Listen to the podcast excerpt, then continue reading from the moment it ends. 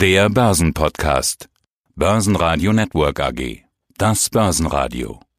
Marktbericht. Im Studio Sebastian Leben und Peter Heinrich. Außerdem hören Sie zur Frage, ob die Börsen zu optimistisch ein Ende der Corona-Pandemie eingepreist haben. Robert Halver, Leiter der Kapitalmarktanalyse der Baderbank. Den globalen Anlagestrategen Heiko Thieme, der das DAX-Potenzial bei 14.000 Punkten voll ausgeschöpft sieht. Und Fondsmanager Bucky Irmak vom Digital Leaders Fund zur Alibaba-Aktie und dem Verschwinden des Gründers Jack Ma.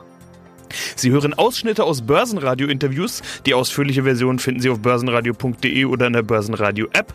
Wenn Ihnen der Podcast gefällt, helfen Sie mit, abonnieren Sie uns und geben Sie eine positive Bewertung. Die Börsen bewegen sich nach wie vor kaum.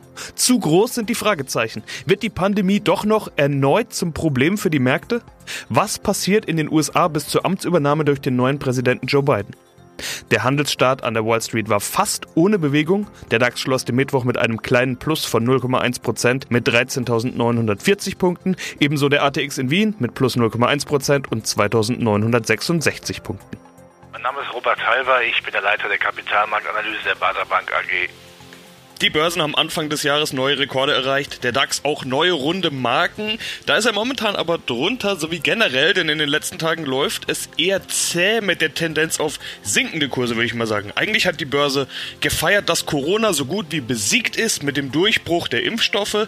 Da gab es aber dann offenbar zu wenig zur Verfügung. Eine große Debatte, die gerade läuft. Viele wollen sich gar nicht impfen lassen. Die Infektionszahlen steigen. Und offenbar kommen die Hilfen der Regierung bei den Unternehmen auch nicht ganz so gut an, wie das ursprünglich geplant war.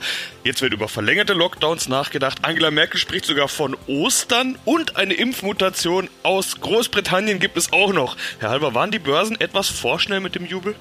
Ja, der Kulturoptimismus, der Impfoptimismus war sicherlich sehr groß. Das ist teilweise verfrühstückt. Sie haben es selbst gesagt, weil es ist der Lockdown, der wird jetzt verlängert und die Impfstoffe sind wohl dann doch nicht so schnell verfügbar. Das schmerzt natürlich und dann wissen wir natürlich auch, dass die wirtschaftlichen Aufwärtskräfte sich noch mal ein bisschen gedulden müssen.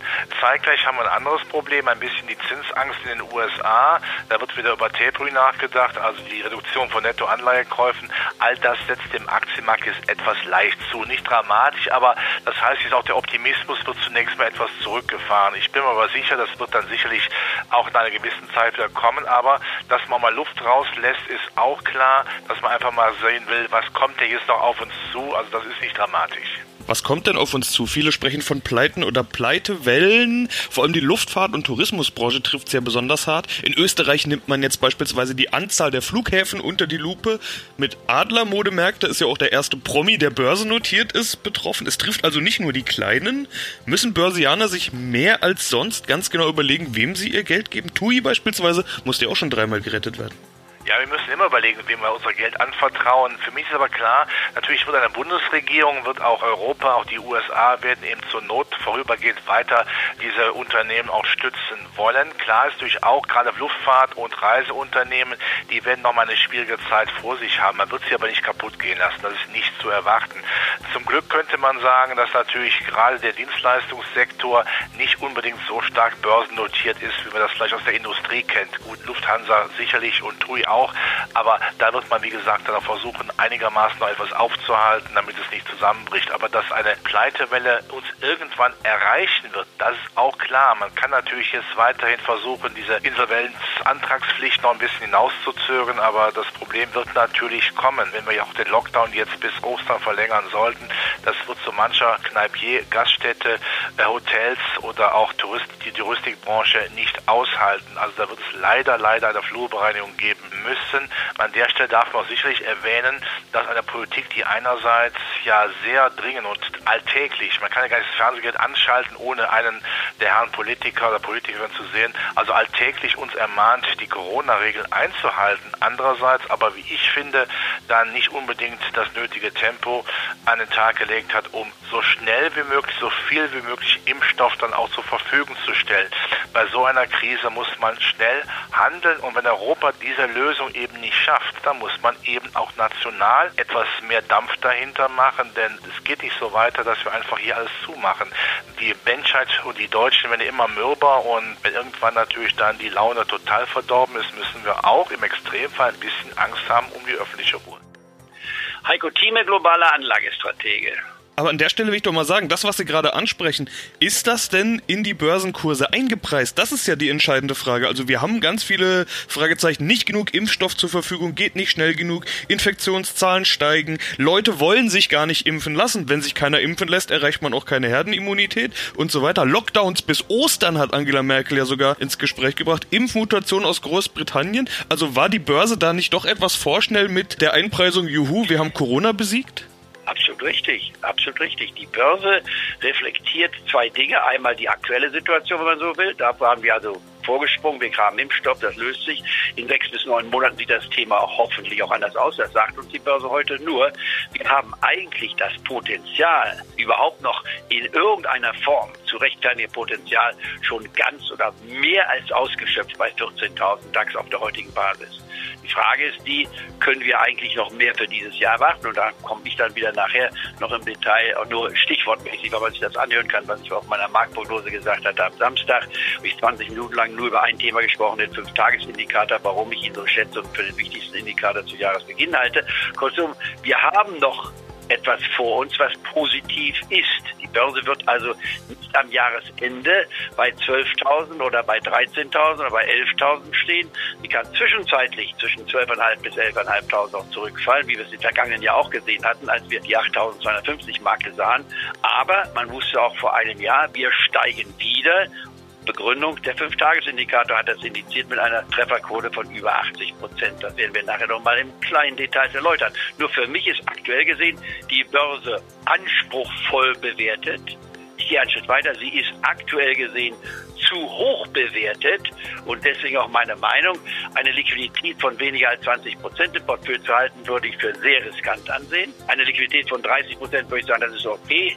Bei 40 Prozent fühle ich mich wohl und in den Portfolios, die ich so ein bisschen berate, direkt oder indirekt, ist die Liquidität bitte zwischen 80 Prozent bis 50 Prozent zurzeit weil ich bei diesen Portfolios ja auch nicht dreistellige Millionenbeträge ausmachen. Da kann man innerhalb von einer halben Stunde sofort drehen und sagen, ich gehe da hinein. Also wer Gewinne hat, der sollte seine Gewinne auch mal mitnehmen und dann abwarten, denn ich glaube, dass man viele Werte, sagen wir es mal anders ausgedrückt, ich will es mal überspitzt sagen, wir kriegen den DAX, der jetzt bei 13.900 ist, mindestens 1.000 Punkte niedriger im Laufe dieses Jahres, vielleicht sogar 2000 Punkte niedriger, ohne dabei in eine neue Beste zu kommen, aber eine Korrektur zu haben. Eine Korrektur ist das Normalste überhaupt, auch in einem Aufwärtstrend, also 10 bis 15 Prozent wäre ganz normal.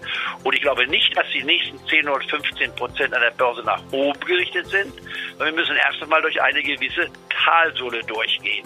Und wenn man mich jetzt fragen würde, ja, was könnte denn die Talsohle sein, wäre eigentlich jetzt das erste Quartal nach diesem enormen Anstieg, den wir gesehen haben, durchaus die Möglichkeit. Ich ziehe es etwas weiter, sage von jetzt bis Jahresmitte, würde ich sagen, die Wahrscheinlichkeit, dass wir eine Korrektur von 10 bis 15 Prozent haben, würde ich mit weit mehr als 50 Prozent ansehen. Ich würde sagen, die Wahrscheinlichkeit dafür, mal aus dem Bauch diskutiert, 70 bis 80 Prozent, dass das die Chance ist.